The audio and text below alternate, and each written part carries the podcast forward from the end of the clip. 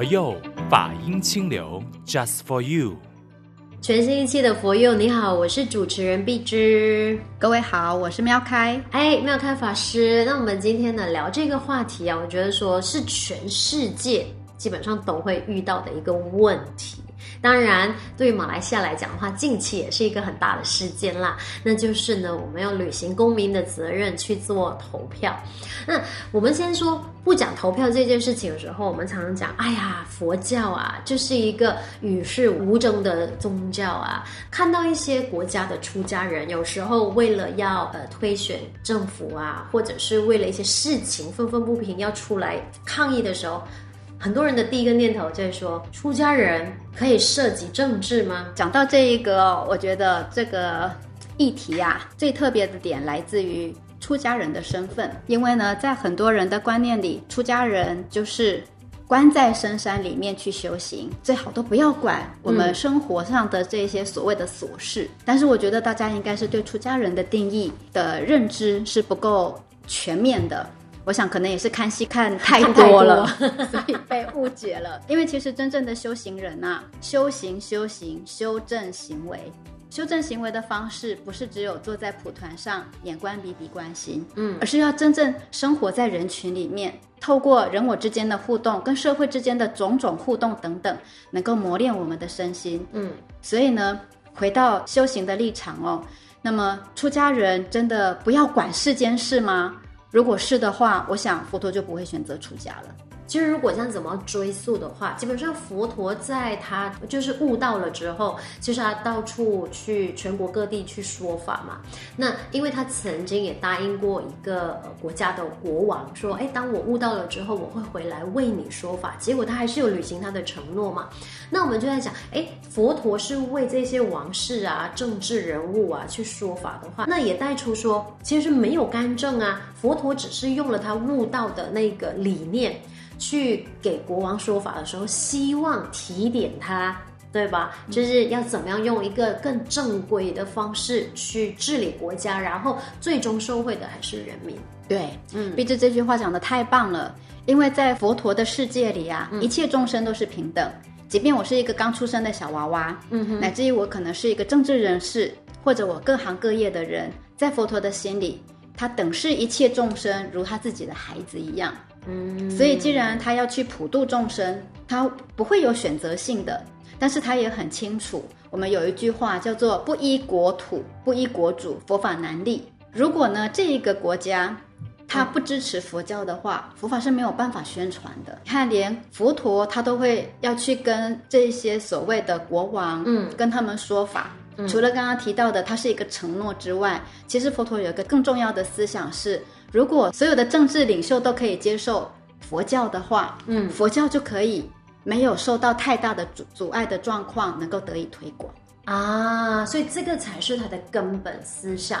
只不过呢，一般人一看到出家众去可能参与游行啊、抗议的时候，第一个念头就会想到出家人就不应该这样来参加，嗯、然后所谓的推翻政府，嗯，对不对？可是出家众站出来。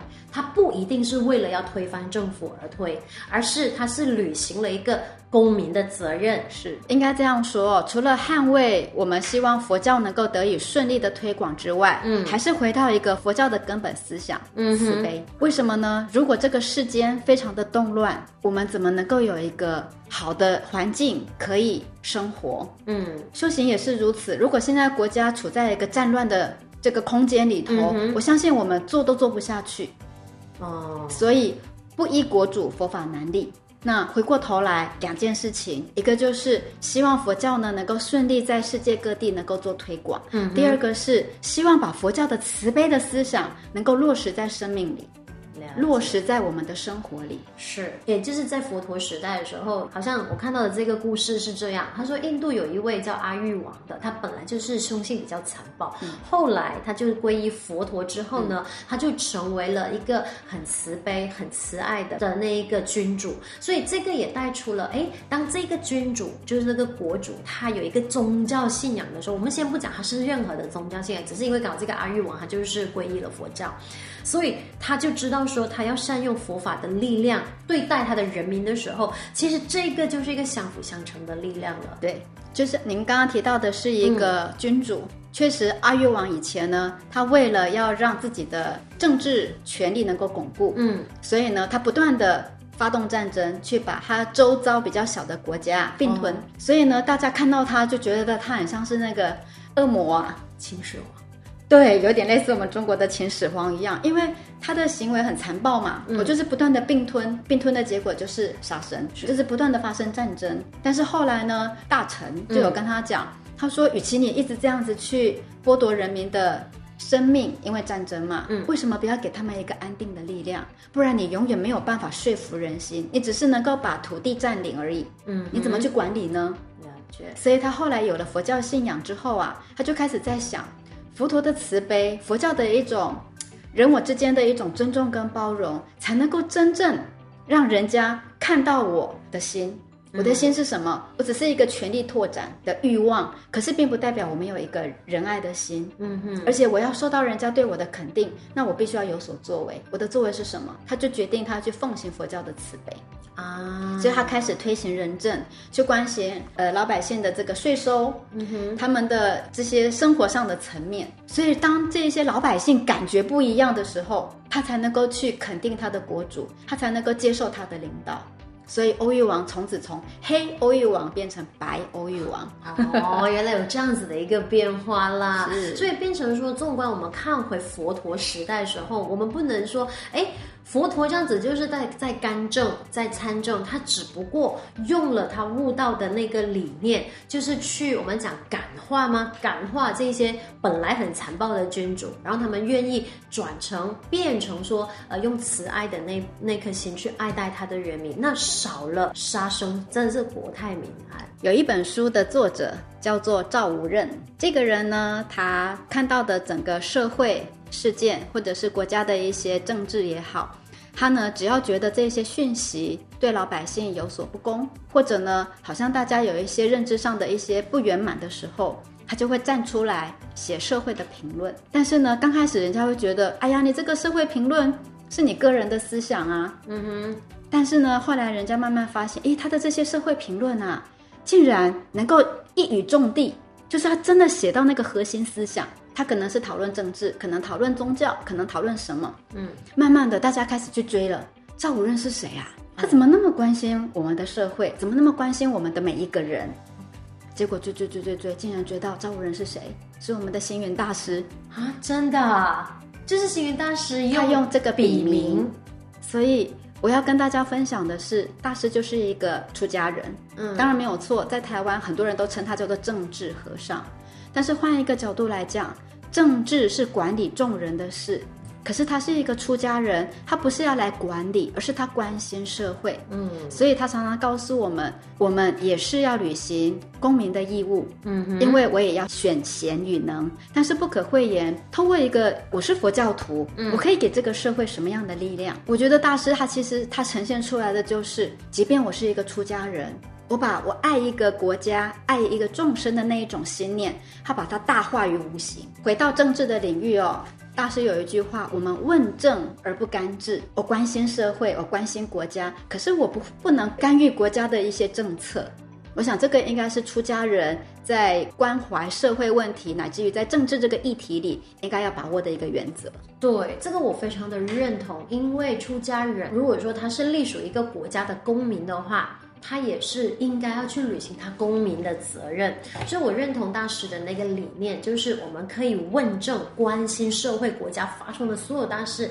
但是我们是肯定不会去干预政治，除非今天我是普通人，我想要为国家出一点力，为这个社会、为群众，呃，就是去谋福利，那我去参政，那就另当别论。可是如果我今天是一个佛教徒的话，我即便参政，我还是要本持呃秉持着佛陀的那个理念，也就是慈悲的精神，去去为民众谋福利。星云大师用了笔名，就是去写这些社会评论的时候，他不会一开始就亮底牌说我是谁，因为他如果告诉别人我是星云大师，我是一个出家人，我来讨论这些议题，我相信一定会遭到很多人挞伐他，对因为他不接受嘛。嗯，但是实际上，他这些文字确实是掷地有声呐。嗯，所以那个时候，连我们徒弟们都会紧张。哎，师傅啊，你确定吗？嗯，师傅觉得我是公民，我本来就要有这样一个权利为大家说话。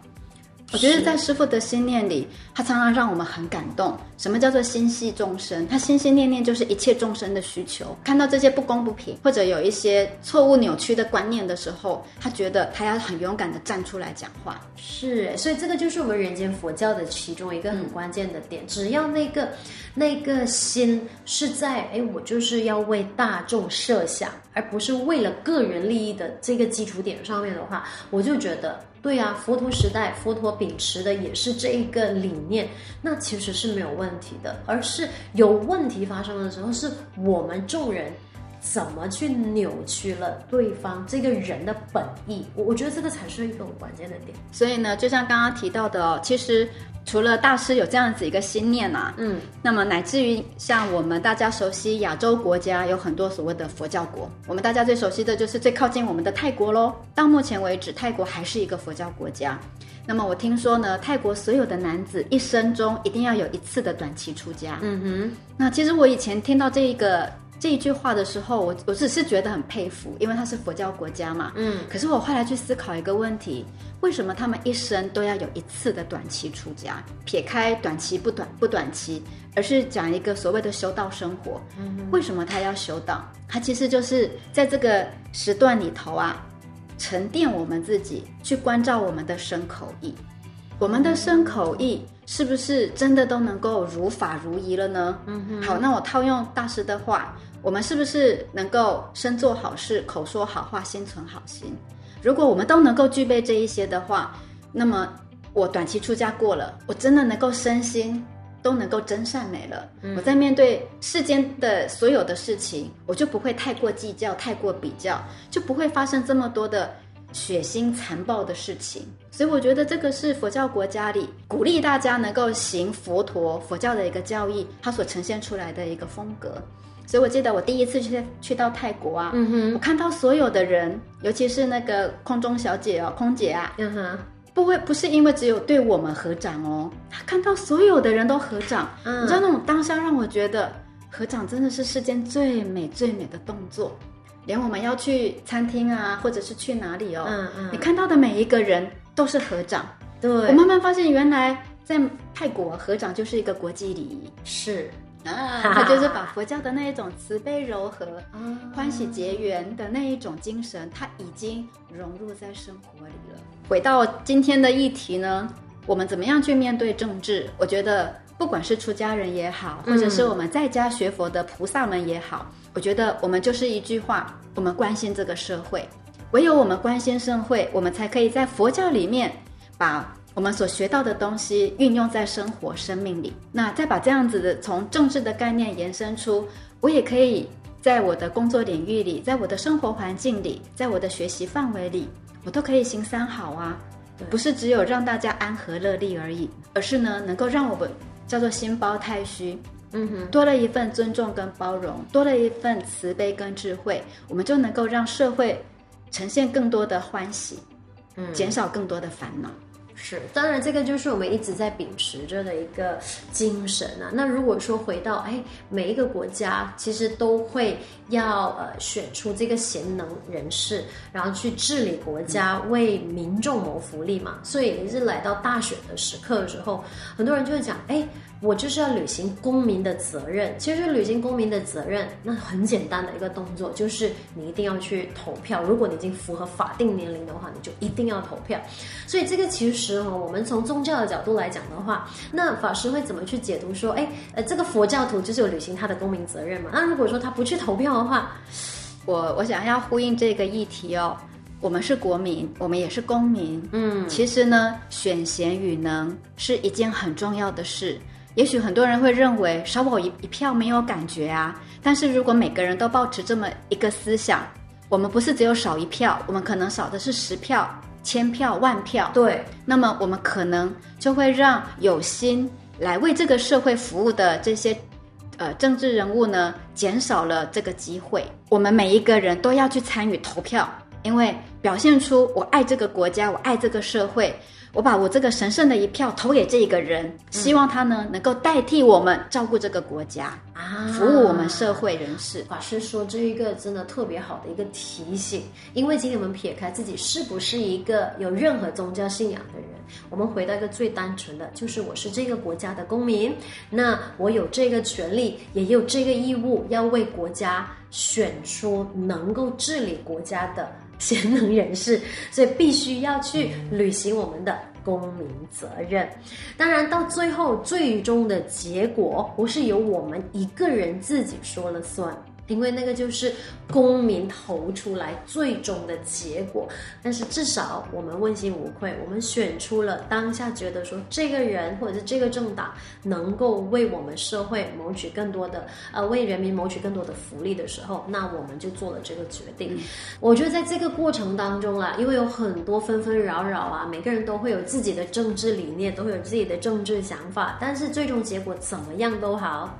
回到了一个最单纯，我们还是学习，呃，就人间佛教的一个最中心的思想，就是星云大师所说的，我们问政不干治，嗯，那就是一个佛教徒该有的那个精神。嗯，除了佛教徒也之外呢，我们更鼓励所有社会人士，不管你有任何宗教信仰，记得选贤与能，就在我们这一票的过程里，我们找到适合的人来帮助我们。带动我们整个社会呢，迈向更和谐、更美好、更安康的发展方向。嗯、是，谢谢法师给我们一个那么好的提醒啊！所以呢，在这个大选来临的时候，请记得。履行我们的公民责任，去投下你认为适合的那一票，这个是非常的关键的。那同时呢，你也可以通过我们的 Spotify 啊、Apple Podcast 呢线上收听我们的佛佑这个节目。当然，有兴趣赞助佛佑 Podcast 的朋友呢，欢迎联系佛光山的任何一所道场。那今天选来的这首歌曲呢，其实就是要送给我们的社会，送给我们的人民的，取名为也是星云大师做的词，叫《和谐》。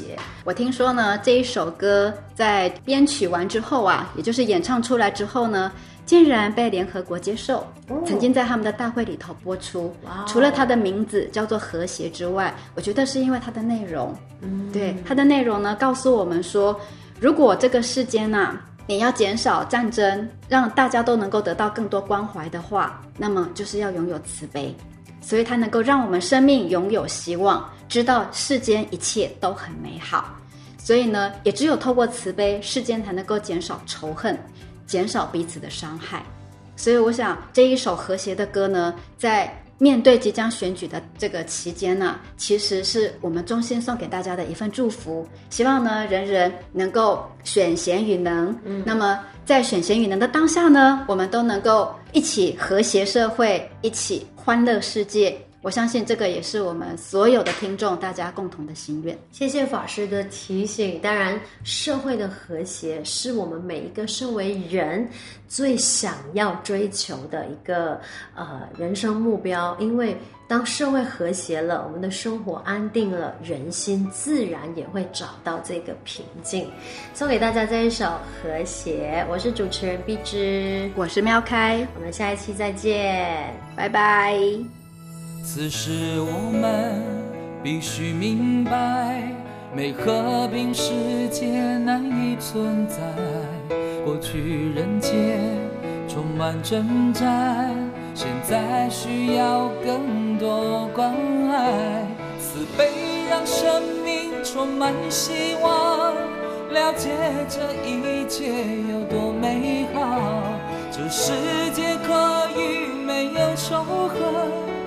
仇恨只会让彼此伤害，让我们对心灵许下承诺，有智慧，生命更能掌握。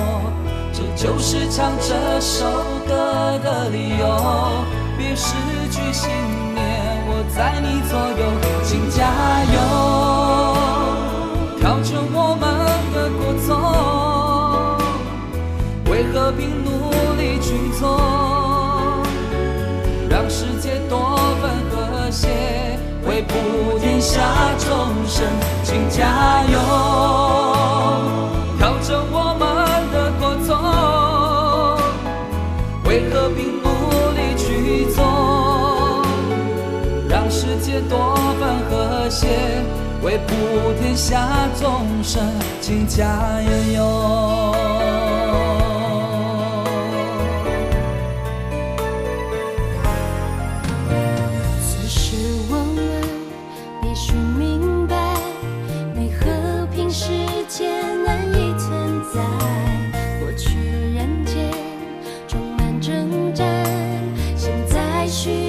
更多